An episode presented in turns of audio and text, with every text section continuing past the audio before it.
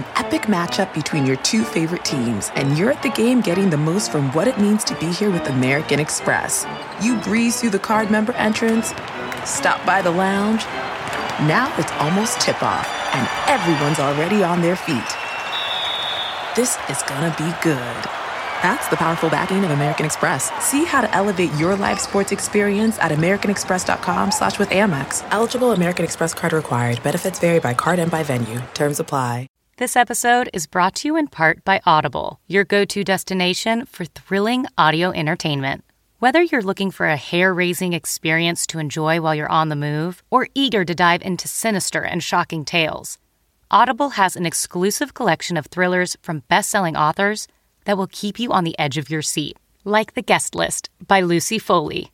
Experience stories like never before, where every chilling detail is brought to life by captivating sound design. Plus, as an Audible member, choose one title a month to make yours forever. And now, new members can try Audible free for 30 days. Just visit audible.com slash WonderyPod or text WonderyPod to 500 500. That's audible.com slash WonderyPod or text WonderyPod to 500 500.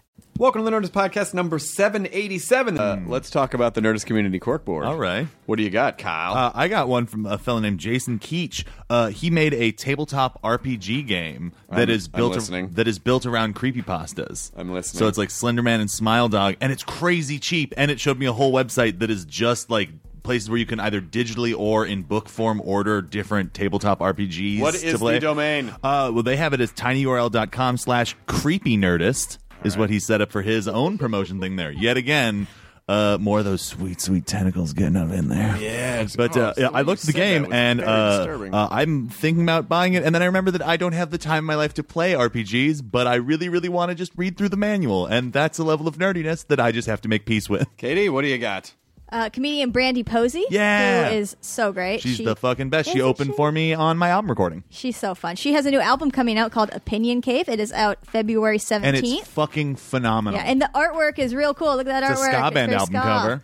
And uh, you might know her from the Lady to Lady podcast or the Picture This show. And so definitely check it out because Brandie is so cool and she's so funny and it's going to be I great. call her my comedy big sister. She is an amazing comedian and a quality human being. Please support her in any way that you can. Brandie! A sailor ship Brandy. Oh, that poor, poor Brandy. She's probably been hearing that her entire life. What if she hadn't and she's like, I just made You're that a connection. fine girl. Such a fine girl. What a good. It's actually a terrible message Oh, of a song. It's horribly just sad. like a bunch of drunk sailors come through and they're like, "Hey, someone should marry you, but not me. I'm going Married back the out to sea. I'm gay as the ocean is deep. a lot of those tentacles are reaching up. I got a good thing going with the Kraken where there's no strings attached. Yeah, just those tentacles reach up and fuck my butt from time to time. I love that for a minute you were like, do I say fuck my butt? And then you did, and that's why I like you, sir. You know why, Kyle? Why? You should. Yeah. Um, you this should let an octopus crawl in your butt. you, should. you should let, you should let an octopus crawl in, you should let an octopus crawl in your butt while a giant isopod tickles your balls with its weirdly long God. legs. Well, I guess I'm just gonna have to sit here for a while after we finish this. If you want nightmares for a long time, uh, Google giant isopod. no. oh yeah, Just the ocean's full of monsters. fucking I two love and a it. half feet long. Uh, it's basically just a two and a half foot long roach. Yeah. Uh, yeah. Yeah. Yeah.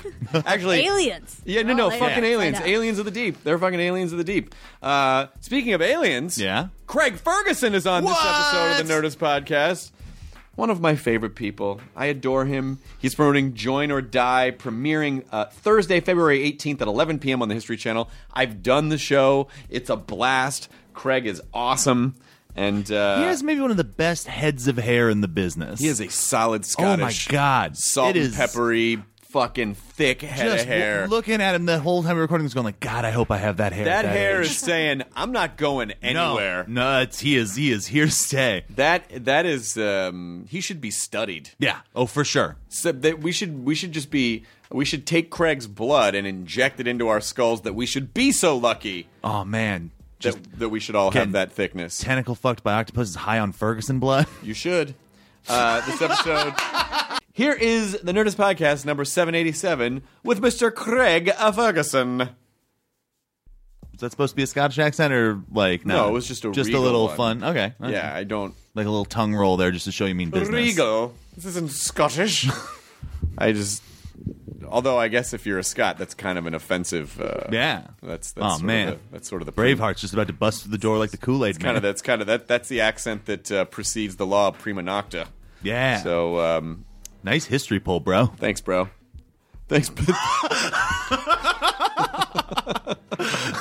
It just got weird in Uh, here. make it stop. man. I don't feel good. Katie, just roll the thing. Now entering Nerdist.com.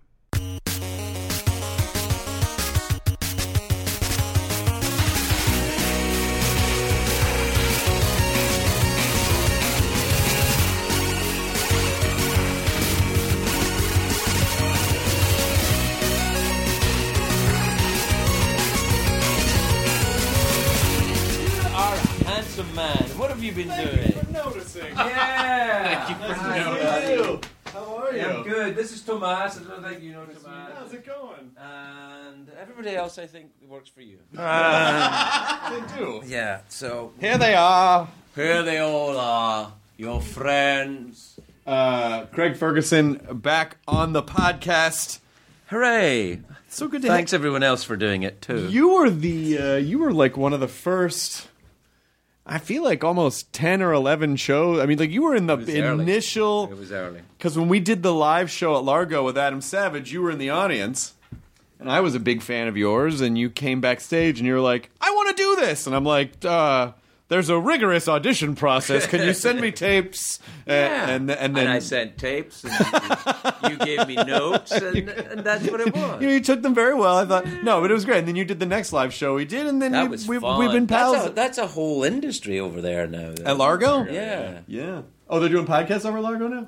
Well, how did this get made? Does theirs there all, all the time? So I know Spontaneanation. I think does. And does Judd theirs. Apatow, Yep. friends, is over there, and uh, I think Say, I think the next started a the next the next Coachella is over there. Oh, the whole next Coachella's gonna be at Largo. It's gonna be very and intimate. Their Woodstock Three is going to be there. Oh, finally, we can justify their beer prices. Yeah.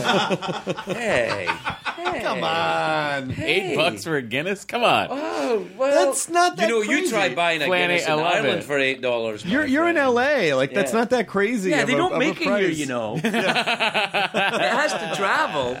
You know, there is also the idea that maybe you don't need to drink to have a good time, Matt. Oh. Guys, I understand Matt's what not a you're saying. drinker This at is all, not actually. really a podcast, man. It's a- we are very worried For, about for the two times I've ever seen Matt drunk in our entire Well, uh, friendship. Thanks so much, guys. This doesn't Well, really but seem two necessary. times is It's you two know, times too many. yeah. You're right. Yeah, You're two right. times. You're right. You know, the important thing is, is that when you're in recovery, everyone else also has the same problem, right? It's kind, it's kind of like it is that you you want everyone to be as sick as you. I, I certainly do. I notice it, but I've, I think I think now I've noticed that uh, people have different sicknesses to me. Yeah. I used to think that everyone was as sick as me in the same way, and they're not. Some people are just, and also you have to remember as well. Some people are just assholes. They- I, I used to always look for like, oh, he's with that, but he's like that because of that. And I think I don't care. You know, I, so this okay. This is a very serious question. Have you had friends that you kind of notice? Like, it seems like they drink pretty regularly. I kind of feel like. I kind of feel like I should say something, but it's not really my place to say something. I don't want to project my thing onto them, but I am worried about them. How do you approach that situation? Uh, I, you know, leave pamphlets lying around. and, uh, yeah. Also, I've been I've been sober so long that I I don't think I have any friends who drink too much. Um, What are you, 25 years now? Twenty four years 24 next years. week. Yeah. So um, Congratulations. thank you. Well, if I make it, you know, I mean, it's it's been touch and go on occasion, and I no, I I don't know. I guess if somebody wants to get help, then I'm happy to you know help with that, but not. It's not really our place to. I tell you what makes me feel a little awkward is sometimes when people on Twitter and stuff say, "Hey, I wanna, I wanna stop drinking. Can I call you?" And I think, it, is social media the place for that? I don't know. Is it? Well, I don't know. I, I just I sort of feel like because I get a lot of those emails from people, and I try to answer all of them. Right. I try to answer all as give it you know like give like as thorough advice as I can because I feel like these people don't have something they don't have a support structure in their life or they wouldn't email a dude that they see on TV. So I feel mm. like I'm going to give them as much you know, here's what I did: get a support structure, get a therapist, try AA. Don't you know? Don't hang out with people that drink a lot. You Yeah. know, you need help. You can't do it alone. Take it a day at a time, and you know, be nice to yourself. Like you know, that's kind of the basic advice that I that I. Yeah, I, I guess I I don't know. I mean, I think that I I think I've said all of that though many times over. You know, I think sometimes people want a specific celebrity endorsed recovery, Mm-hmm. and I don't know that that works. I think that you have to that recovery is outside this wonderful business we call show. Absolutely, but I think anyone that gets someone pointed in the right direction. You're right. is You're good. right. Look, it's, it doesn't hurt to, to help somebody. But out. it's Well, very- if you're gonna pick a celebrity, Robert Downey Jr. seems like the choice, guy. Sorry. I mean, he's the guy. Sorry. You know, he really well, turned it. uh, yeah, it, no, no, I guess.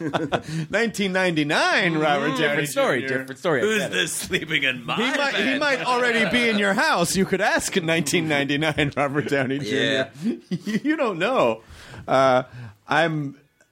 I did your show Join or Die, which I think premieres on the 18th. Correct? Yeah, yeah, February 18th is. on the Yeah, History Channel, uh, which was super fun. Thank you. You were great at it, and I knew you would be because you can talk a lot and you're smart, and that's all you need to do. It's do. a panel show. It's Yeah. a traditional panel That's show. exactly what it is. It's nothing more than that. It just happens to be about a particular subject. That's it. and it was it was a blast and and I actually felt you know, I remember when we first had you on the podcast and you told this story about how you ran into Chris Rock after you took over yeah, the Late yeah. Late Show and uh, he was like but you have to do the show you go, you do the show every every night and you go yeah I know and he goes no no every damn night Every night, yeah. He didn't say damn, but you're getting the emphasis. Yeah. Yeah, yeah. It- and it and that didn't hadn't really sunk into you yet of No. what that responsibility Well, it came be. back to me though it, later on when I'd been doing the show for years. You know, in movies, uh, it was like the voice going every night, every night, and it was Chris Rock's voice, and and he was in the montage going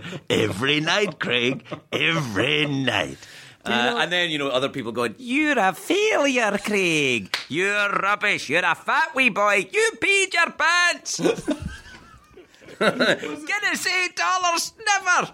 this is like being heckled by Hogwarts like all oh, that's little- what it's like in my head. You don't have that in your head. I carry around uh, the yeah a bunch of demons in my head that are heckling me all the time. I think I do feel that to to some degree, but I also think, you know, it if you hadn't if it hadn't started to probably fuck with you a little bit, you probably wouldn't have done things like rip up the cards or just start talking to the camera. Yes, like, that's true.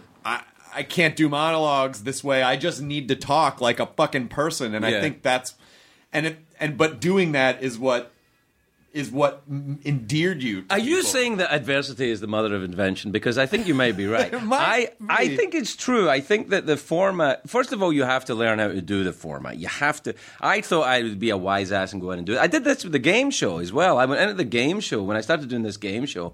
I thought I'm not going to do a traditional game show, and I watched the first uh, episodes back, and I was just like wearing jeans and a t-shirt and stuff, and I was like. Well, who, who, who's in charge? You couldn't tell. There was a bunch of people moving around. They all looked the same. And I went, no, no, man. I need a very bright suit. I need a very bright suit so that you know who's in charge. And then th- you kind of realize that you can't throw out things until you know why they're there. Sure. So, like the convention of a game show or the convention of late night, I kept as much as I thought was of any use, and the much that they made me keep. You know, there was a lot of I don't want to do a monologue. No, you've got to do a monologue. Why? I said, well, you got to, you have to have that piece of you at that time every night. And I was like, why? And then they would give you reasons like because we'll fire you if you don't. That, that's what it gets so, down but- to. You know, uh, that But you're right. You have to understand structure before you can deconstruct. right, exactly. And you also had, boy, I, I, I sent one pleading email to Peter Lassally. Said, please come on the podcast. You must have the most amazing stories. and he was yeah, like, yeah. no, I will never do. I can't. Yeah, It's just not. It's just not. I know am. he's forgotten them all, so it doesn't. Matter. so it doesn't he, even he should have done it. He should have done it. I mean, it, it. You. How long did you do the show? Was it uh, Ten years. Ten years. Almost to the day, ten years. I get very angry when I see people say nine years. I'm like, no, it was ten. Did the I- time. I did my time. I did it all. No parole. Did it, Did it feel like ten years? Towards the end, it did. Yeah. Um, I, I kind of, I didn't. I loved it. I think the heyday for me, of the show was that was kind of the the first year of the big studio, the last year or two of the old studio, when we were in this tiny little, we used to call it the basement, but it was a tiny little old photography studio. And and we were you know doing the things with the glove puppets and just fucking you know doing uh, like so, lip syncing songs badly to one camera. Everybody like we what we found in the CBS dress up box. I mean, it, it was that was great. And then the first year of the of the new studio was fantastic because the robot, you know, became a thing. You know, it became Josh Robert Thompson's work and the Geoff Peterson robot thing was fantastic, and that was that was really enjoyable. But then it just kept coming every night, every night, every night, night, night, night. Um, and at a certain point, I felt, in all honesty, not only had I run my course in late night television, but the kind of late night television that I do doesn't really happen anymore. It's not. There's not an awful lot of that. It's a different kind of thing now. It's much more, I think, positive and broadcasty and, and, and bright. A little more daytime feel to it. And I think that's okay, but it's just not the same. I, think I would get very unhappy trying to make shows like that. Well, your show really, I mean, it, there it, you you really it, it was it was very Whovian in nature in term and like the very I, I could feel the Doctor Who of your show of like you've created this cast of characters and places that you go Right. and you have Secretariat and you have Geoff Peterson and you have all these little spots that you go and it so it really it really became about the universe and almost it kind of almost didn't even matter who was on the show because they were because the universe was solid. Right. That, well, that's the idea that you make your own. You make it your own. You make your own world. What What was interesting is when I started doing Join or Die. You know, the, I, I do a monologue at the start, and people are like, "Oh, it's like the late night monologue." I said, "Well, it's it's me talking to a camera. How different can that be?" You know, I'm introducing the show. I put it there, and he said, "Yeah, but it looks like the." The late night show. Well, yeah, because it's me wearing a suit in a studio talking to a camera. I don't know how to make that different.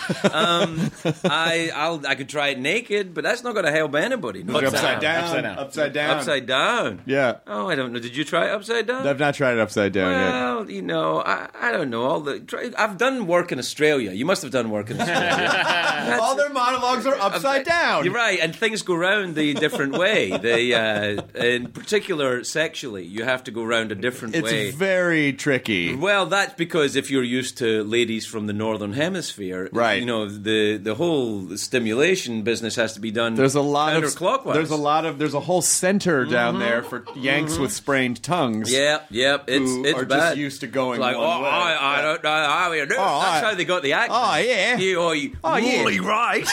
Oh, I used to talk different, but now it's all like this because I just Because swirl my of, yeah, because of all the cunnilingus. Throat cancer is rampant in men. Yo, man. Come on, Man. Do you know when Ma- you, you, you think about Michael Douglas said that? You know, he, he said like, you know, I think I got throat cancer from. pr- I always think, you know, there's a lesson in think before you speak to a reporter, and maybe run it by your wife. You know, it's like, uh, honey, would it be all right if I said? No, baby, don't say that. Don't say you get throat cancer from Colonel, even if it's true. Don't- Perhaps, perhaps don't bring it up because every, because right now everybody's like, oh my goodness, he has throat cancer. That's awful. And now the story is about, but how did he get it? And you know, This is all. It's all. Yeah, it's just. It's just a lot of dudes and who are. Be lazy in relationships, like Right. Sorry, babe. You know Michael Yeah, Douglas. You know if. I go down there, you know you want to pay for this chemo. yeah, baby, I you know I want to be a singer. Don't take that dream away from me. but you can go down on me. I, mean, I haven't heard Yeah, anything yeah, bad yeah. about that. No I haven't- cancer there. Yeah, Michael Douglas didn't get it from sucking on D's, right, honey? Yeah. Come on, come on, right? Who's this guy you're doing? I don't know. I I, don't like like him. him. though. I I kind of like, like him. I, no, I don't like him actually, but I know that he's only fictional. He's fictional, but he is in he is in my he is clearly in my head somewhere. Mhm, He's in there somewhere. A one of the very bad characters. person. You know who I think that guy is? I think he might be the he's the guy I never he's the guy I'm always afraid of being. I think he's the guy I'm always afraid of being. Or secretly want to be. No, I don't. this conversation just got interesting. Back in your cage. no, I, I tell you, I, I, I do sometimes watch tasteless douchebags and and think, God, I wish I could get away with that in my head, you know, because I'd l- I'd really love to try that, but I just couldn't. Too much self awareness. Yeah, I think so a little bit. I just the, the self hatred is already you know pretty high anyway. I'm swimming in it, so you Still. know, um, no, not always. Just in It's- front of mirrors. It's there. well, that would explain all the cracked mirrors in your house. Yeah, You just don't mirrors, wanna look at- mirrors, and, and and pant sizes. oh my god! You look great, by the way. Thanks, it's my beard. No, I don't. I mean, uh, Yeah, it's his beard. Yeah, it's a beard.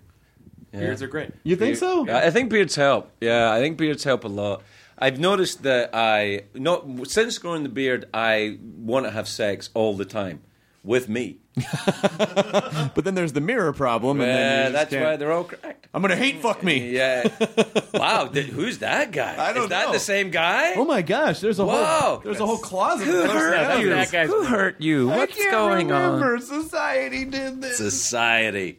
No, he- heavily bullied as a kid. Heavily bullied. Yeah, well, as a we. I kid. think. I think we all were. I think You're a of tall. us You're a tall drink of water, though. Couldn't you just like not? Yeah, tall Scottish drinks of lout? water are, are bullied by nasty little fat dudes with pinky rings. You know that, yeah, right?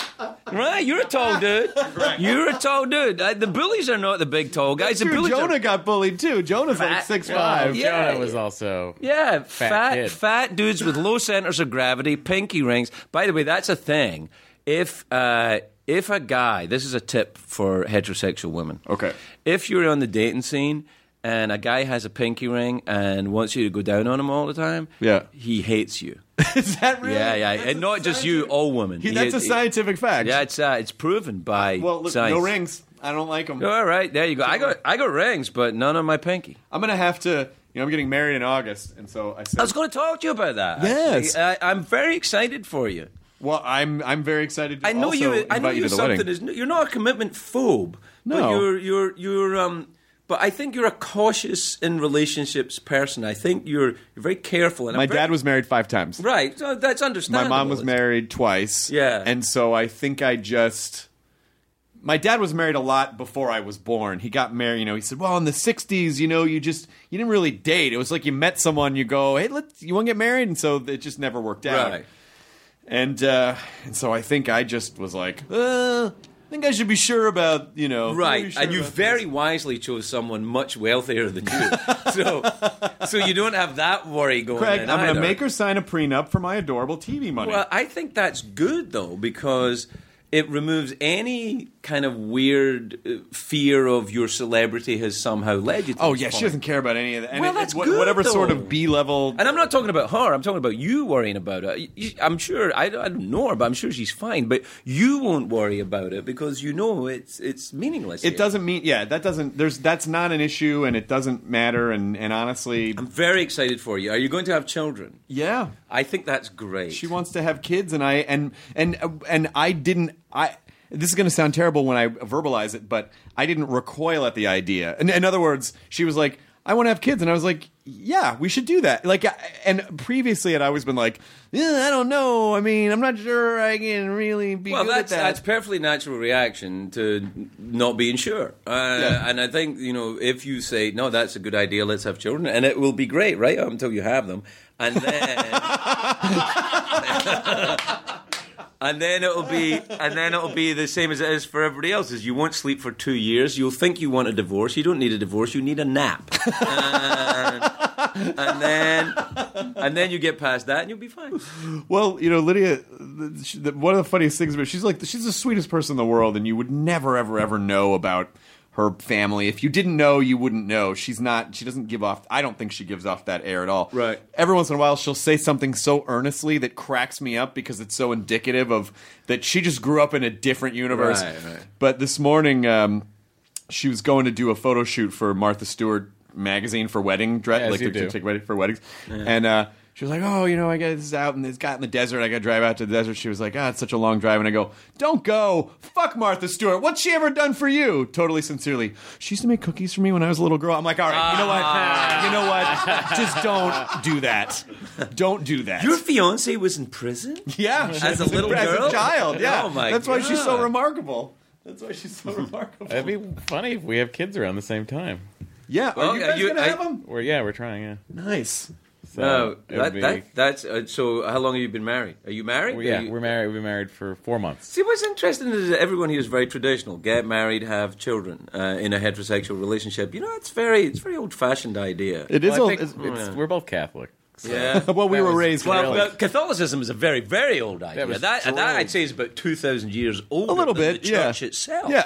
Wait, Uh, hang on. What? Well, what I'm saying is that your adorable tradition of communion is basically just an ancient Egyptian libation ritual. Are you aware of that? I don't. And then I also I also can't help but wonder sometimes if some of the traditions of the uh, I also can't help but wonder if sometimes the tradition of Christmas and the birth of the Savior is like the harvest festival, the rebirth of the year, and maybe could have p- perhaps been borrowed from Mithraism. Well, I'm But just I mean, saying. who's to say? hey, Who's to say? It's all water under the bridge It now, is. isn't The it? water's still quite under Yeah. the bridge. And if a priest takes a liking to you and you have no dad in the picture, you should be uh, thankful, right? Oh, you went, you went too far, man. you went too far. Everything was rolling along nicely, and then you had to do that, Ray Donovan. don't acknowledge his real name anymore. Yeah, I mean, I, I don't. Yeah, I don't know, man. I, I I just feel good about it, and it and it's nice to. It's great, Chris. It's really you deserve it. You know what? You you really are. You're a good person, and you always have been straight up in show business, and that's fucking rare. So I'm very happy for you. well, I appreciate that. You know, I- I've noticed that in my own life, you know, in the time that I've known you, I have had uh, ups and downs professionally, as have you. And your uh, attitude towards uh, me and people around you doesn't seem to alter with your career. That's a remarkable gift. Good for you. no, I, I appreciate that. I, I just. It's bullshit, of course. Yeah, yeah, yeah. no, no, it's no, it's true. You're like you're human. It's I don't know. I just. I just, I, I, I've had such severe ups and downs in my career, and I, and I think I probably was douchier when I was younger, and I think Everyone was douchier when they were just, younger. uh, Come on, you know, having to having to realize that what what a scared, insecure person I was, and tr- and trying to fix that with self medicating with alcohol without realizing it, and you know, I'm even still learning things about the alcohol gene. I'm so curious to know if you experience this too.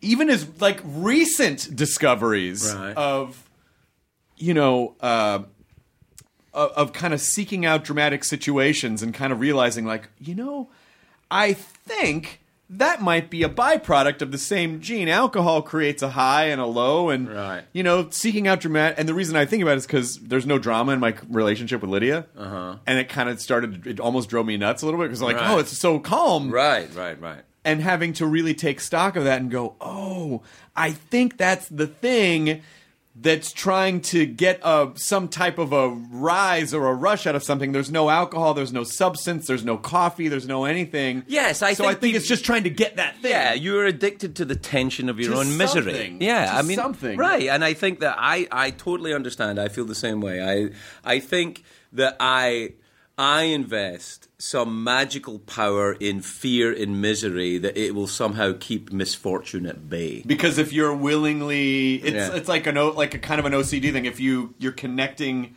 Oh, this is the penance that I will pay for. Right, I'll pay sure- ahead of time. Right, It's almost the, like- the, the prepay plan. Right. It's it's like, you know, when you hear that thing, it's like, oh, you know, most of the things I worried about never happened. Well, I think, well, okay, clearly worrying about things causes them not to happen. Of course. So therefore, I will worry about all the awful things that can happen in order to stop them happening. That's right. I understand that that's insane, but I have never claimed to be otherwise. It's not. It's human. I think I it's think so. human because you know, you know, it's like we're not.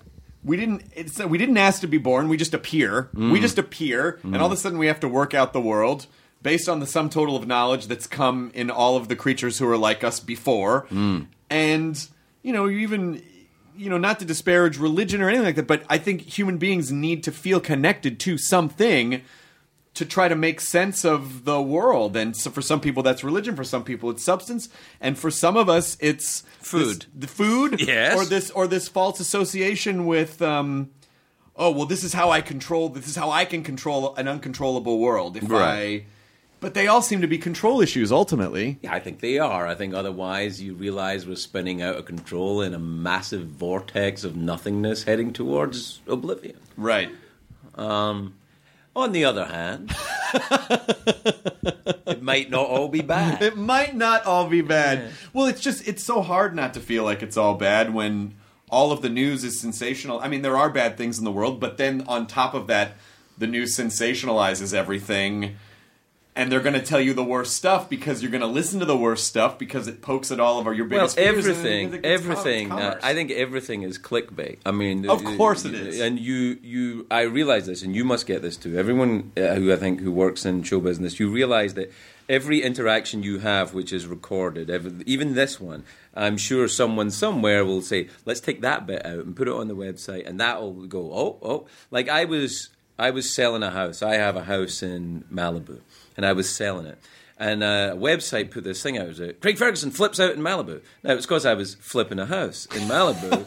but it was like, Craig Ferguson flips out in Malibu. So you'll click it to see me going, oh, what's your name, Sugar Tits? Yeah. And, uh, you know, I, it's, it's just me selling a house, which is no longer for sale. I decided I wasn't selling it. So, so you no, that's not, not. even so true. so in two ways you did not flip out. No, I didn't flip out. I was going to sell it now. So, no. Yeah, eh, because the the unfortunately irresponsible part about all that is that um, most people will never do the research to find out what the truth actually is. I don't think people are interested in the. I don't think people are really interested in the truth. I think that that for, for the most part, people are interested in a in the the small adrenaline hit of their um, their uh, sense of righteousness, Yes. or that comes from looking at gossip or That or is a public addiction that I am. I believe is an epidemic. I, I do believe people are addicted to outrage, and I do believe people are addicted to that. That It's like a little. It's like a little. It's like a little. Uh, you know, um, slot machine in Vegas. It's like a little. It's not. What's next? a penny What's slot. next? Yeah, yeah, Yeah. It's just what's next. What's next? Oh, uh, Kanye. Yeah, you know, uh, and I think. I think actually, I don't know Kanye West, but sometimes when I see what he tweets up, I'm like, yeah, oh God, for heaven's sake, is that just to get attention? Right. You know, um, like. Bill Cosby is innocent, really? Yeah. Oh, okay. I, don't, and I was interesting because I watched. what was? Did I, you see that? Of course, I saw it. We talked about it on at midnight last oh night. my god! and we were trying to you know i was trying to i was trying to dissect all it what's so funny with him is that you try to dissect all the ways like well okay What's he up to? what's he up to Yeah. is he saying because obviously you know something just happened in the cosby case and janice dickinson was trying to sue marty singer and the Right. attorney and but then i guess that didn't go through and so they're re-strategizing so did kanye read that as that bill cosby was innocent and was that an was he outraged like Bill Cosby's innocent? Are you kidding What? me? What that? Yeah. But then there were Is no- that how he talks. Hey, hey, but then there were no question marks, so mm. I don't think that was it. Or was he just with his friends and he's like, I can get away with anything. Watch this. Yeah. You know, or was it what? But Because he didn't. And I saw. However, in the eyes of the law, Bill Cosby is innocent. so far legally, yes, but. Yes, that is a difficult. You, that is a black. That is a that is a very indisputable fact. He has not been found guilty of anything Right. So now we must presume that he is innocent. The idea is, or certainly that the court must presume he is innocent until proven guilty. He's not even been charged with anything. Now, I personally think that he's, a, he's guilty and he's a serial rapist. Yes. But uh, would agree with legal, legally, um, yeah, I mean it is because even you know Well, OJ's in jail for uh, kidnapping, that's not true. for murder. Yeah. Yeah, I mean, it just you know because sometimes when we'll we'll make jokes, of- Cosby jokes pop on out at midnight, and people are saying like you're making light of the situation, and we're like, and I and I would say, no, as a comic, you know, we. I think the guy is a piece of shit. I can't punch him in the face. All we can do as a com- as comedians is ridicule him. So because I think I, I don't want people to forget. Like people, this is what we can. One of the things that we can do as comedians. I also, th- it's interesting you bring up that, oh, you're making light of the situation. Well, first of all, that's my job, is to make light of any situation. That's that's what I do. If you want someone to make dark of the situation, you go to a tragedian. Right. Right. You want someone who makes something. Stand-up tragedy. Right. It's like, hey, hey, everybody, it's a terrible day. Uh, That's the news. yeah, Basically. yeah, yeah, right. The news is stand-up tragedy. Well, but I think that the idea. Also, I think I think that there's a, a real good lie that goes around that many pseudo intellectuals believe that misery has somehow got more intellectual value than than joy. Thank you for saying that. and and that that's a real problem because there's a lot of stupid people think because they're because they're miserable they're smarter than they and are. And negative. Yeah, Yes, absolutely. I, am so happy to hear you say that because I feel like I've been, I've been maybe silently shouting that to myself, but you know, but when people, eh, eh, because look, I, I, I'm. You know, I'm. I try to be as upbeat as possible. I'm Sure. not like this 100 percent of the time. I have my dark moments. You I have doubts. me. I have, you know, like I, I'm insecure. I think things. I, I think a lot of things I do suck, and I try to do them anyway. I beat myself up. I get too, you know, like, sometimes when I go home, I just get in my own head, and it's, you know, I, hmm. I try to remember that so I can be fair to my to my partner and future spouse. But in general, I try to choose positivity because I believe it's a choice. And sometimes I feel like people who are negative are like, "But this guy's the real deal." The next, like, he's just, it's a choice. Negativity and positivity are a choice. Also, in the portrayal of uh, tragedy and comedy, I, and I have tried to do both in my life, and I have watched many other people do it, it seems to me far easier to portray misery, either as an actor or as a writer, than it is to portray joy. Because joy is very difficult because there's much more resistance to it. Of course. And, and, and so there was a thing that uh, Bill Carter, the New York Times, said to me when I took over the late night show. I, I, I had said to him, what, what do you think I should do first? He said, Well, the first thing you're going to have to do is ride out the fact that they are going to have to forgive you for trying to make them laugh. you're going to have to get past that. And it was interesting because that was my experience when I took it over, that it was you know, the first couple of months were like, as it is for everybody. I remember when Jimmy Fallon took over, people were all over him. This is terrible, blah, blah, blah. If you look at Carson's reviews when he took over the late night, sh- uh, the, the Tonight Show, they were killing him. They always go after, you know, people this. are giving Trevor Noah shit now. Right, I mean, it's like- he just started. it's ridiculous. Well, it is weird hearing that accent talk about American politics. It's not weird at all. It's just it's it's just it's, it's just xenophobic. odd. that I just think odd. I think that it is the accent doesn't bother me because for obvious reasons. I feel that there are many accents. but John's that- that- John's worked. Oliver's worked. Yeah, Some- I, I think. I think that's because it's easy to the English accent makes things sound clever. That's another common mistake.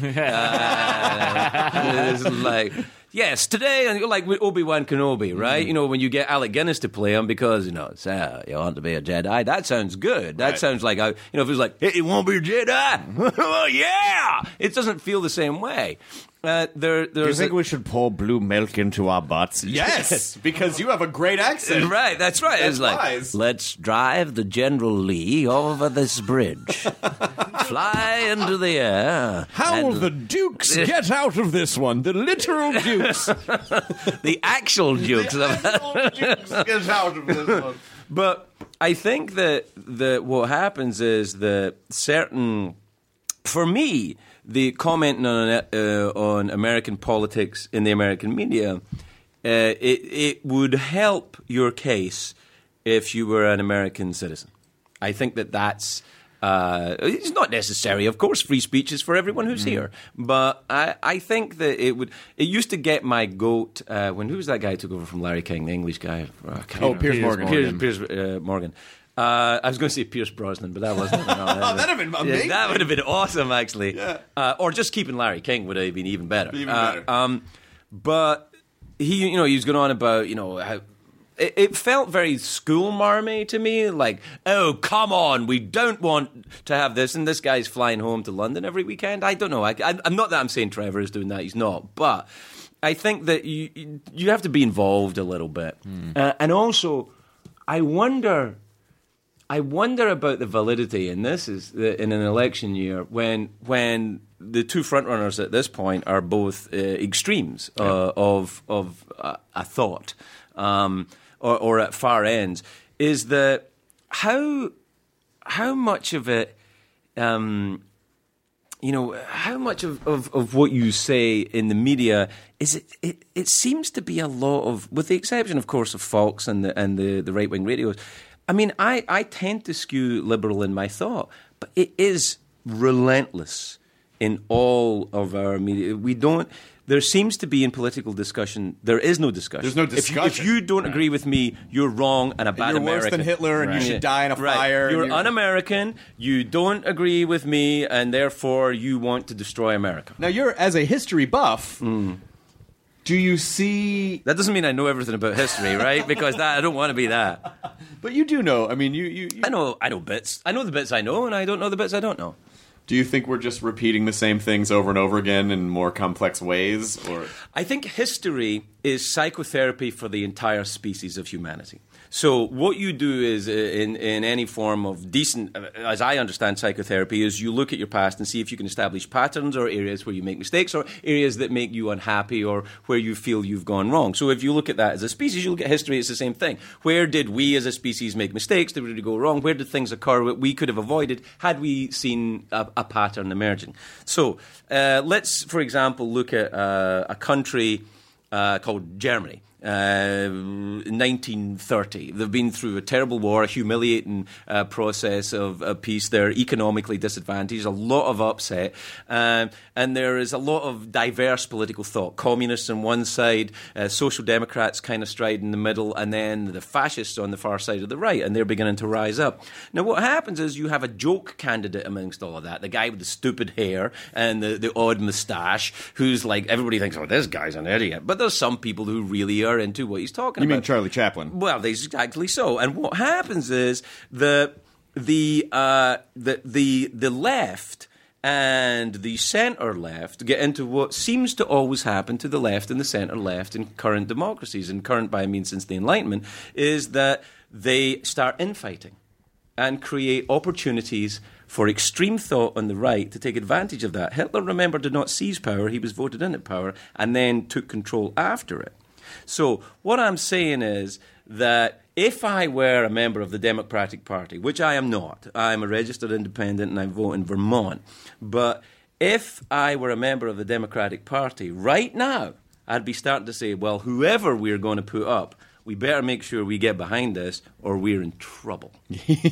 Mm-hmm. All of us. Mm-hmm. it's such a crazy, weird time. Is it? There was a guy on Twitter said something to me last night. Uh, he was he was upset about something that happened on the show, and I I talked to him about it because I, I do like to have conversations with people. Right. So I said, hey, let's talk about it, and we talked about it, and it was great, and we understood each other, and it was really nice. And Right. he goes.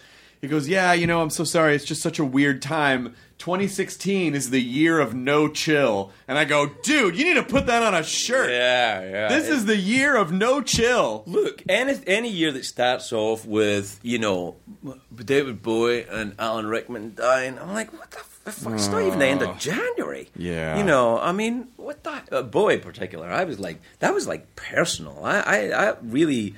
Um, for me, that was that was a go. Yeah, because you know Bowie, and you know maybe unfairly we put this on people who are merely human beings. Bowie was another Robin Williams type, where you're like, Yeah, oh, that guy's immortal. He's always going to be there. He's bigger than life. He's not, Mm. you know. So not only do we feel bad because we feel like, oh, even a good guy like that can get taken out, but it also is so much a mirror to our own mortality, where you're like, oh, I don't. I guess I don't really This is feel not safe at all. This is yeah. Do you know one of the most uh, moving and wonderful things I've seen in the media this year was uh, uh, Jim Carrey's uh, remarks at the Golden Globes. Uh, Did you see that? No. What did he say? He, he was introducing something and he said, "Hi, uh, I'm, I'm paraphrasing, but he said, "Hi, I'm Jim Carrey, two-time Golden Globe winner." when I look in the mirror, I see Jim Carrey, two-time Golden Globe winner. I, when I go to bed, I I uh, I dream of being Jim Carrey, three-time Golden Globe winner, because I then that would fix me. then, then the dark hole, the searching, searching would be over, and I would have three Golden Globes. Then he said something, something along the lines: "I'm joking." In a universe that's just so big that we wouldn't even be, uh, you know, detectable under a microscope if it was the size of, you know, a planet. But this is important to us, to us. And I thought, you know, I, I, there was something about the way he delivered it. This is a man who went through a great deal of personal tragedy in the last, you know, six months. Yeah. The- he's he's very bright, and I, I worked with him briefly before, and I always liked him. But I just thought when he did that, I thought you're onto something, my friend. Whatever you're doing for yourself, I like it. Good for you. Well, you know, I think uh, first of all, it's very honest, Mm-hmm. and it's not it's not him just doing a gag for a laugh. Like he's it's No. funny because it's a very authentic. You know, it it kind of takes the power out of what he's he's basically saying. Yeah, it's important. It's not the most important thing in the world. I'm broken. Ultimately, it matters, but it doesn't matter. I mean, I, I think the day I, you know, the day that I kind of realized what insignificant specks we are was very freeing because then I felt like, you know, when people think the universe is out to get them, it's like, yeah, you're not that important. you Yeah, know, you it you're, it's really good, it's, and it's good to not be that important. Not all about you, Chris. It's not all about Yeah. you. The I like you know in the in the Hitchhiker's Guide to the Galaxy when um, Zaphod Beeblebrox goes into the total perspective vortex, which destroys the minds of everybody who goes in it, and he goes into it and comes out and goes. That was cool. That's who I aspire to be. Zaphod Beeblebrox, like, yeah, I'm pretty important. always bring a towel. Yeah, I'm. the yep. important thing is always bring a towel. Bring a towel. Are you uh, uh, are you are you caught up on Doctor Who at all? This is are you watching Capaldi? No, I um I'm not. I I kind of uh I kind of haven't been. I I've been I've been off in other. It's kind of, I do that with Doctor Who. I I, I caught Peter's first show because I you know we're old friends. I wanted to see. you were in a band. we were in a band together. That's You're in right. a fucking band. That's right. Uh, it was those were interesting times. You know, have you ever read? Um, who was the name of that uh, lady who wrote The Time Traveler's Wife? Audrey. Uh, she's Audrey the- Nif- Nif- Niffenegger? Ne- right. Okay. Well, I'm glad that you said it, not me. But the um, the she uh, wrote a book uh, called Her Fearful Symmetry, which was is very set in Highgate Cemetery. It's, it's beautiful, but reminded me of my time with Peter after the band because we used to he used to live next to Kensal Green Cemetery in London, which is a giant Victorian cemetery. Um, much like Highgate, and we used to walk around uh, that that place because we didn't have jobs or any money. Uh, and we would walk around there and we'd talk about things and we'd talk about you know Doctor Who and, and all that kind of stuff and it, it's so funny that it, you know these years later that Peter should be the Doctor it, it, it's it's such a surreal thing to have happen because I just lived my life but when you know now you you look back at it and you go, that's quite interesting. You know, the you know when I lived in the East Village in the early '80s, and all that stuff that was going on there, which was just stuff that was going on. But you know, I met Andy Warhol and uh, Jean-Michel Basquiat in the 1980s uh, outside a furniture store that was run by an English guy on Avenue B. You know, it's like it, it's kind of weird that it's Things get elevated. yeah, it's it's an odd. It's a funny old game, life. It I is a think. fun. It, well, it is a weird thing because you it, you don't you just perceive things as happening from your point of view, and it Right. doesn't really mean anything. And oh, it's not interesting at all. And then something weird happens, and something elevates, and then it gets packaged and labeled, and it's like, oh, that's a thing. Yeah. sort of the sort of the commerce of it, I guess. And uh, it is odd. it can is be surreal. annoying. It can be annoying too. I remember that was that was the the thing that I you know I had difficulty with in late night was when they would say you make you part of a gang, like you know like you're all uh, a bunch of like the late night guys, like you're One Direction or something. um, and I, I I wasn't I wasn't comfortable with that. I didn't join that. But you know, you, things get labeled, you know, and you get you get put into it. Well, because they need everything needs to be bite sized and digestible, and they have to put it in the headline. It's got to be Everything's it's, everything's cli- life is clickbait. That's the secret of the universe. Is I think it's somehow unfortunately clickbait. Everything's clickbait. Did um uh did did you feel like at a certain point did you did you really feel the craziness of it?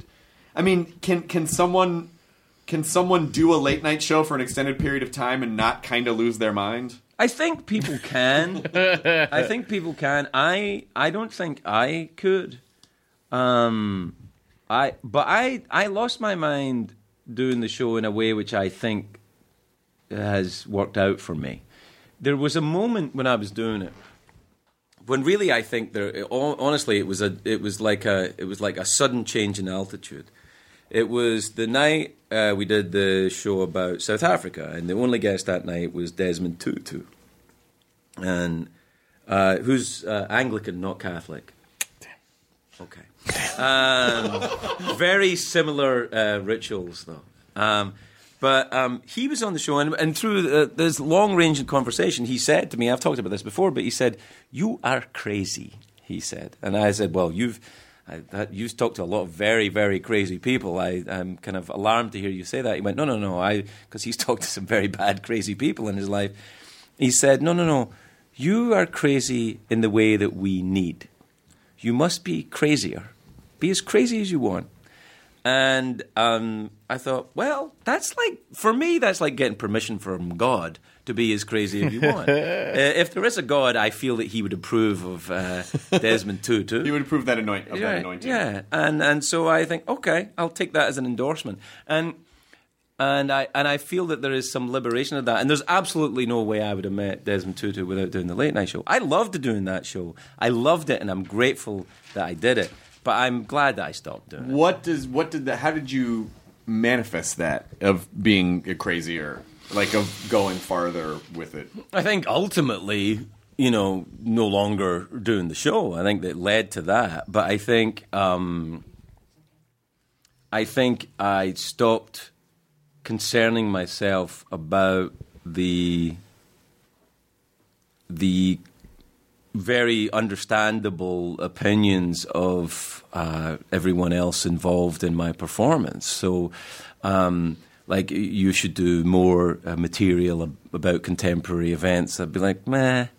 no, I, I want to talk about ancient Egyptian libation rituals in reference to you know Can I can I ask you a sincere question Hmm. about that? Were you resistant to it because you didn't want to, or was there a control thing of like, yeah, don't fucking tell me what to do with my show? Well, I, I, I don't think it was really. It was my show in the sense that I did it, but I, I don't think I was ever. I hope I was never arrogant enough to think that it was it belonged to me in a in a in a sense that you know. I'll, I'll give you an example. The, when I said I was going, I, someone well-meaning friend of mine said, "Oh, CBS are going to miss you. They're going to be sorry you go," which is a nice, supportive thing to say. But I said, and I meant it, and I still do mean it. I said, CBS will miss me the way, like if if the Radisson hotel chain lost one of their piano players. Uh,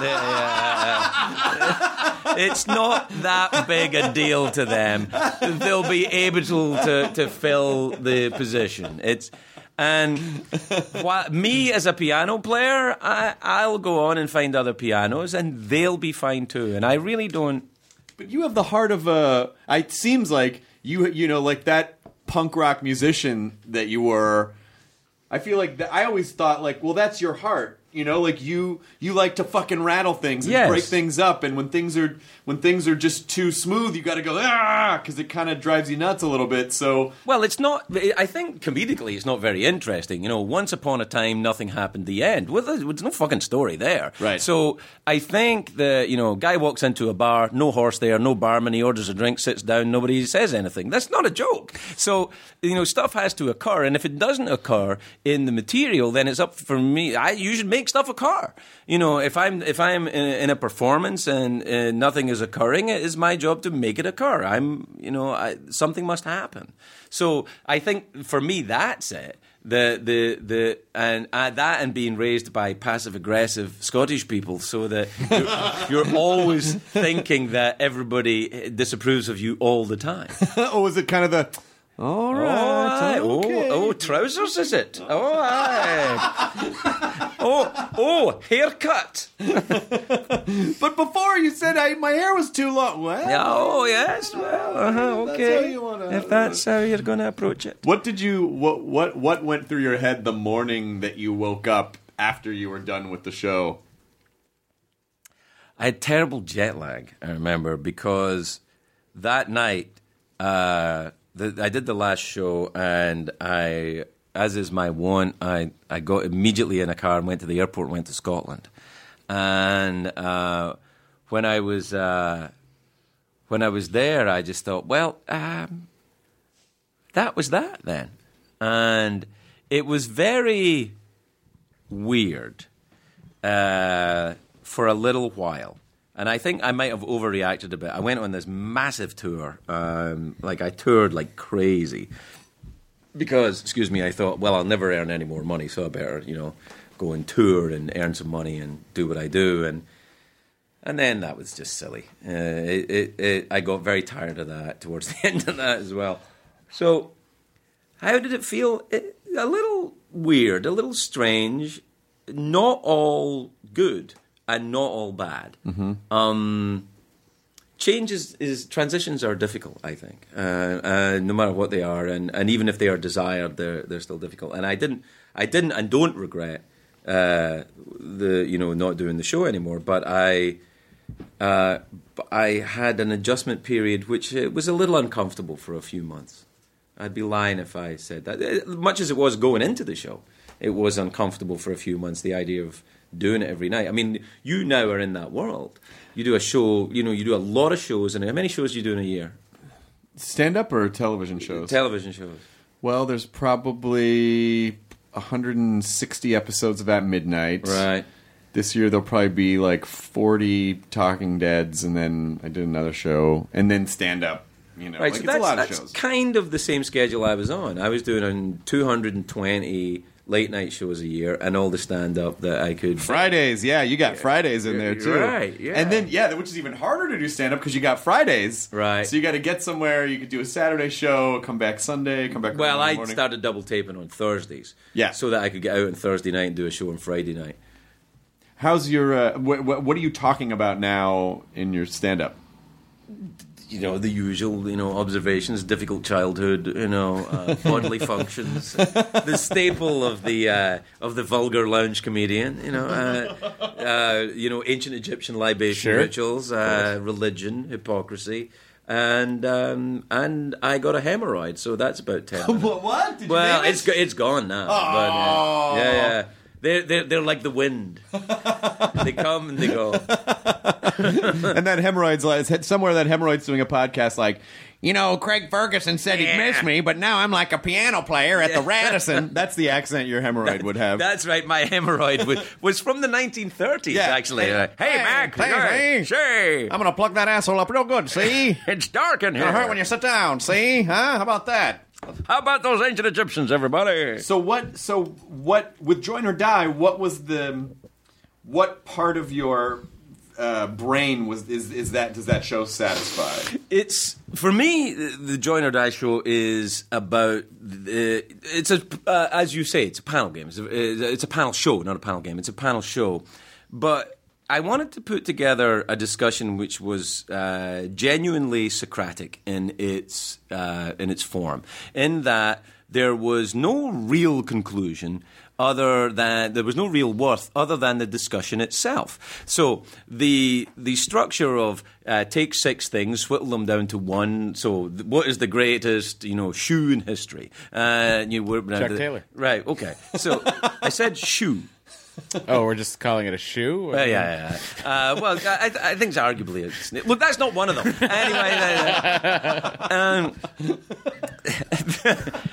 the, but that's what happens. Is the the the the, the form? It's it's not like you win a prize. Like we're doing a show. What did we do when you were on? What was that show? It was the um, cr- I think it was craziest medical. The craziest medical adv- ad- advice. Yeah, that's right. The, the like the Oh, idea advi- advice. Right. Yeah, leeches, and leeches, whatever. bleeding, Right. taking your teeth out to stop you feeling anxious, That's all right. that stuff.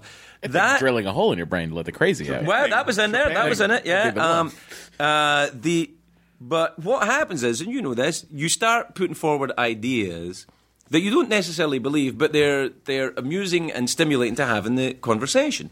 And so, it, it I mean, it exists in what you're doing right now. It, it just it is about something other than the individuals involved. It's just a conversation, but it's a conversation about a moment in history or a thing. Or what it's not about is the new sitcom on the WB. And Right. There's not even a WB anymore, but you know what I mean. um, so I wanted to do that and structure the structure of taking six things and whittling them down to one just was useful televisually. It has no value other than that. And you know, it it was interesting to me that you know the way things went. Like in the in the in the show we did about the greatest founding father uh, which was very interesting because it became a discussion about not what we started off talking about, which it became a discussion about slavery. Because if you are going to say, as obviously the knee jerk reaction is George Washington is the greatest founding father. Well, it was you go- Jefferson, but he's a slave No, no, no, no, no. He owned slaves too. Yeah. So it has to be John Adams, surely, because you know John Adams did not own slaves, knew that it was morally wrong. So then you ask, is there ever a point in human history where it is morally correct to own slaves? The answer, of course, is no. It is fucking not morally correct to ever own a slave. Now, was that unknown at that time? If it was unknown at that time, how the fuck did John Adams know about it? He knew it was morally abhorrent to own another human being and was very vocal about saying so. So the argument and the discussion became about the dark shadow, and I mean that in the, in the you know in the metaphorical sense, the dark shadow of slavery in the birth of the United States. Because then you say, well, no empire was ever built on uh, without slaves, and you go, but America was not an empire at the time of slavery. It was a collection of colonies and states, you know, and a country at war with itself over the morality and the, let's be honest, economics of slavery. So it became a discussion about something using the tools of clickbait. That's all. Yeah, you. It, it's they're really great jumping off points for conversation, Right. Because you're putting these other, well, at least in, in our case with the with the um, the medical practices, the questionable medical practices throughout history, they're essentially you kind of set them on the table and they have no value until we start talking about them. Right. And then you really start the sort of the genius of the show is you really start getting to know people because you see their thought process and their deduction process Right. and how they why they think something is superior to something else really says a lot about who they are. And, um, and and see how much of human behavior is, is and human invention is trial and error. Like there was a point in the Middle Ages when rubbing dog shit in your eyes apparently cured blindness. Now I can understand doing it once, like you know, like you know. You, George has gone blind. Well, what are we going to do? Yeah. I, I don't know. Try dog shit in his eyes. Yeah. You know, and you know the guy's like, well, uh, guys, I can't. I still can't see, and I uh, the smell is awful. Um, and they was like, well, do it again. It, it worked for George. But and then again, it didn't work. But you notice that in Hollywood, they'll remake movies that didn't work the first time. Oh, yeah. at least they made them before. it's, it's so fucking crazy. Not only that, but how many times it's like it's such an odd business, and especially like when you kind of look at the at the network side of stuff, where you go, how does some executives just fail upwards? Like how oh, many Oh, yeah, yeah, yeah, yeah. times does some you know? I mean, it is kind of crazy. But then at the same time, when I look at how many failures I had in my career, I am pleased that that part actually worked in my favor. Because if you were kind of looking at my track record, you'd go. Hey, there's a lot more that did not work than It- did it- work. well, it's baseball. Is uh, you know how many do you have to hit to make the Hall of Fame? One in ten, right? I don't know, hundred. You have to hit three and ten. Usually. Okay. Three and ten. Three and ten. So that, so so seventy percent of what you do is garbage. Yep. And you have to be okay with And that. you're a Hall of Famer, Uh-huh. right? So I mean, if you hit one in ten, you're just rich. and nobody knows who you are. Two and Might a be half. better. Two and a half and ten. You're rich. All right. One in ten. You're You- bouncing you- you around. play- you're, you're- bouncing you're- around. what, You're, you're- not doing well. Okay. All right. Well, If you got a hundred, you know where I'm going with down. this. What I'm saying is, there's more failure than not. well, I think uh, I, I, I, I hope uh, I hope in general you feel okay. I hope I do. You, I hope I you do. feel okay. I mean, and I don't just mean like like that you feel marginally good by okay. I just mean okay. Like I feel like we kind of strive for this. I want my default setting to be okay. where things can happen and I don't blow it out of proportion or I don't make it something to beat myself up or tear something down. Like I just want to I just want to feel okay with stuff. I think that I think that the key for me, and I think whenever you know we talked earlier on about you know when people are having difficulty with uh, addictive problems, which we or behaviors which we have both experienced in our own lives, how do you help out? And whenever I'm trying to help somebody that has difficulty, and anyone who's listening to this who's having difficulty or is in the early days or even further on in, in a struggle with sobriety, I would say try and treat yourself like you're a friend of yours that you like. Yes. So, like, if a friend of yours comes to you and says, I'm having a terrible time in this relationship, what would you do? Take him out for a meal, maybe listen to his bullshit for a while, you know, say, come on, you're a great guy. She's just being horrible right now, or, you know, he's being horrible, or they're being horrible, or you know, whatever you're in a if you're in a plural relationship whatever. with several Yeah, I mean, what I what I think is if you if you try if one tries to practice self acceptance, treat yourself like you're somebody you like, and live in the present.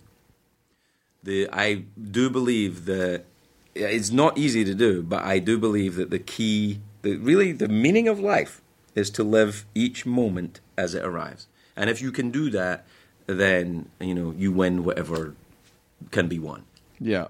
I, I I I try to remind myself sometimes. I know I've said this on the podcast before, but uh, uh, learn from the past, plan for the future, live in the present. Yeah, I think so. I think so. And uh, and then the Kratts brothers always say, "See you on the creature trail," and I like that too. Oh, I've got young children.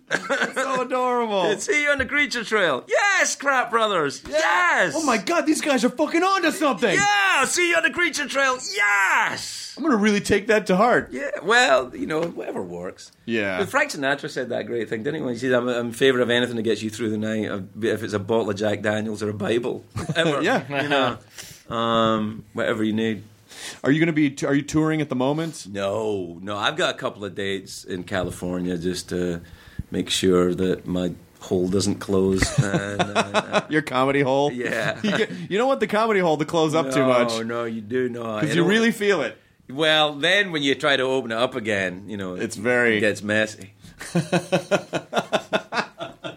well, I hope to see your comedy hole open again soon. Oh, and, and also, um, uh, yeah, so some other bi- bits of business, uh, but wedding invite coming your way. Oh, I was going to ask about that, and I thought, is that gauche? Because I do want to see you dressed up and shaven. I don't know if I'll uh, totally shave. Oh no, dude, you Really? have Yeah, to for shave. I'm too wedding? pasty. I don't No. have a good. Get the. You gotta shave. I shave. You have to shave. I shaved for my wedding. Yeah, you know you have, and I mean shave your entire body. My body down I'm to talking like eyebrows, Dolphin smooth. pubic hair, Yeah. ass hair. I I'm don't gonna know get if a you full wax. Yeah, everything. I'm gonna get a face You should wax look like and a, a- giant baby. I should. on I, the big day. I, sh- Why I look should like look powder? like a wetsuit uh, in a bow tie. a young, a young dolphin. just a, a- an adorable, Yeah. just like they, I was just dragged out of the sea. I think that'd be lovely. Do you take this woman? Yeah, yeah.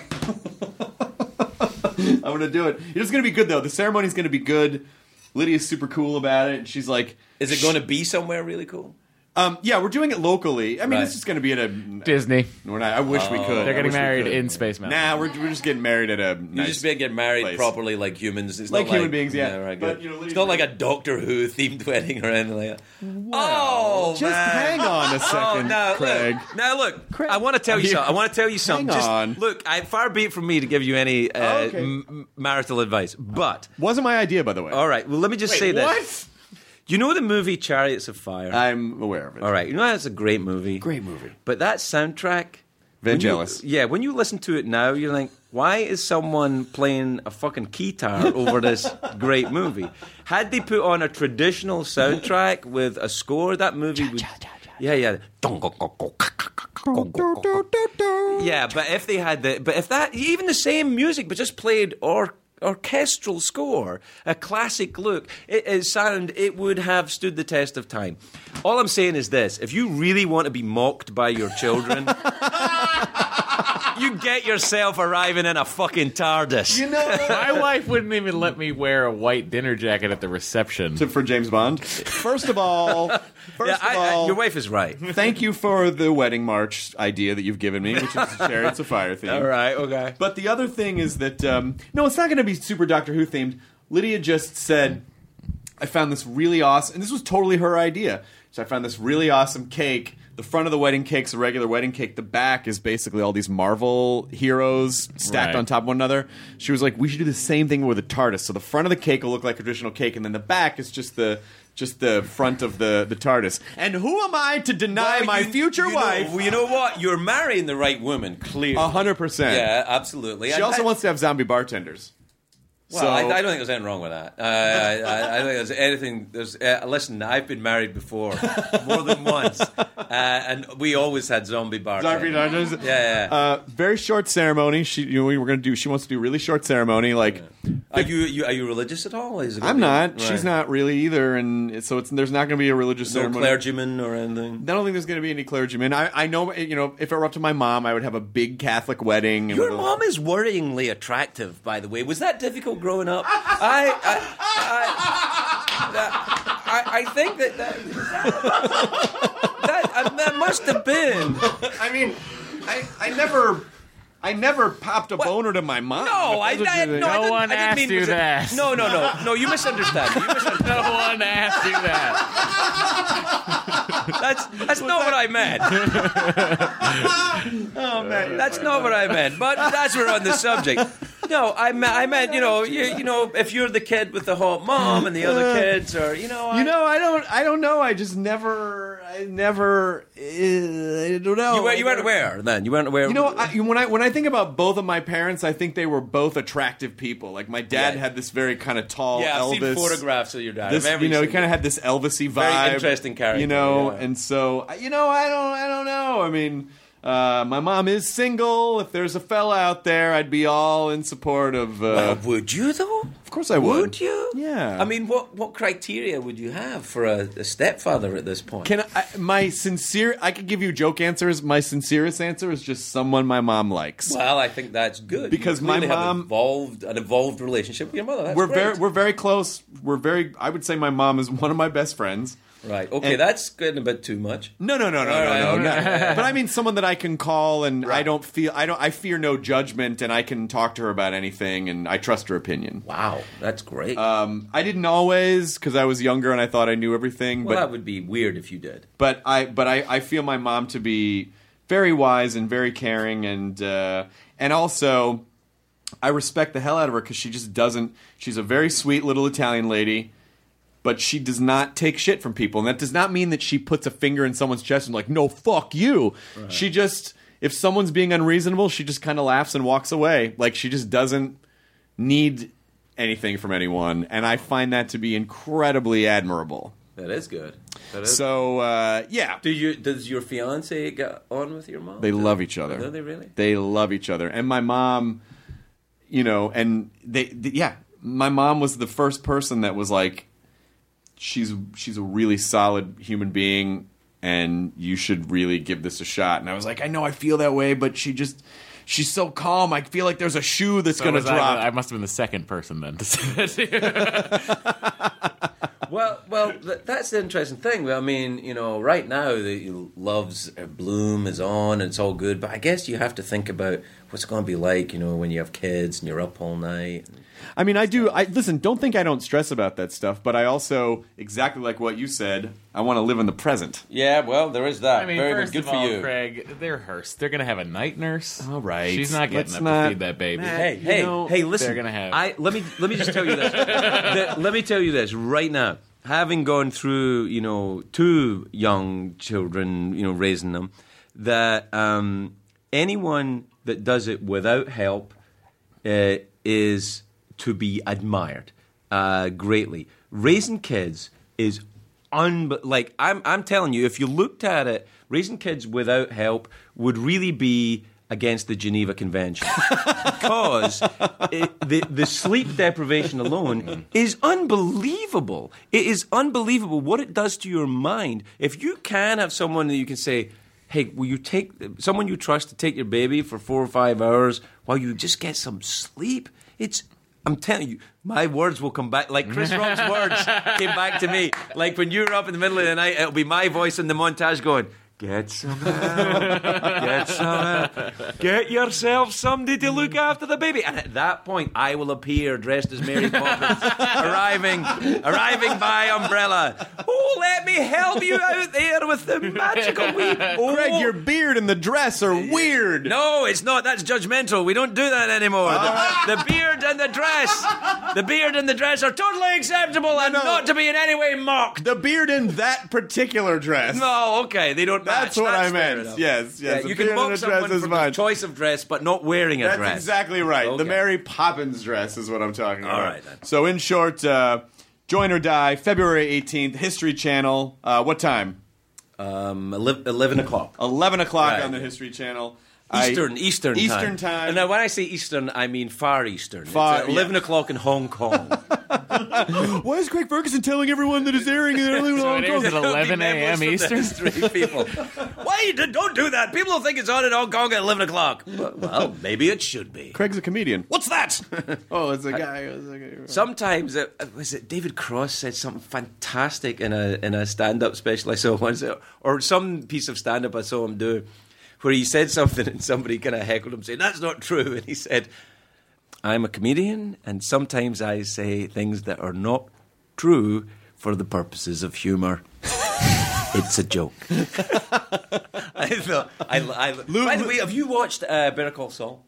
Oh, yes, of course oh I have. God, how great is that? It's show? fucking fantastic. Yeah, uh, uh, Odenkirk is like off the chart. We're going to do a little after show for it for the f- You're premiere me, for the premiere and the finale. I think I I think uh, Michael McKean and and Bob Odenkirk. My God, Stunning together. unbelievable. Vince Gilligan has this incredible way of identifying people with the comic who are kind of comic in nature Right. and going that's gonna you're gonna you have the skill set to do this Yeah, I I think that that that's. Uh, I mean, because he did the same with Bryan Cranston. that's right Malcolm yeah. in the Middle to Breaking Bad. well there were a lot of people on breaking bad who were Right. comedy people Right, that right, right. you know the, like lavell crawford and bill burr and you know people like that and that and and I think the thing about that is that that's smart because any comedian that I know that I like, uh, whether professionally or personally, and probably it's usually the same thing because it's hard to, you know, it's hard to like someone if you don't like them professionally, uh, and um, they all possess a darkness and a desperation. Yeah. all of them, Yeah. all, all of them. because comedy is a defense mechanism Right. from dealing with all the fucking bullshit that You're you put yourself through. Absolutely. So don't put yourself through bullshit unless you're a comedian and you feel like it serves your comedic purposes. And by all means, but That- most importantly, I never got a boner to my hot mom. Yeah, right. No one asked. But I'm just saying. freeze frame. Enjoy your burrito. Now leaving Nerdist.com. Enjoy your burrito. Hey, it's Guy Raz here, the host of How I Built This, a podcast that gives you a front row seat to how some of the biggest products were built and the innovators, entrepreneurs, and idealists behind them. Every week, I speak to someone new. Stories like Justin Wolverton's, a lawyer who just wanted a healthy alternative to ice cream, so he created Halo Top in his Cuisinart. Or Todd Graves, who grew his fried chicken restaurant Raising Cane's into one of the most successful fast food chains in the U.S. All of these great conversations can help you learn how to think big, take risks, and navigate crises in life and work from people who've done all of that and more. Follow How I Built This on the Wondery app or wherever you get your podcasts. You can listen to How I Built This early and ad free right now on Wondery Plus.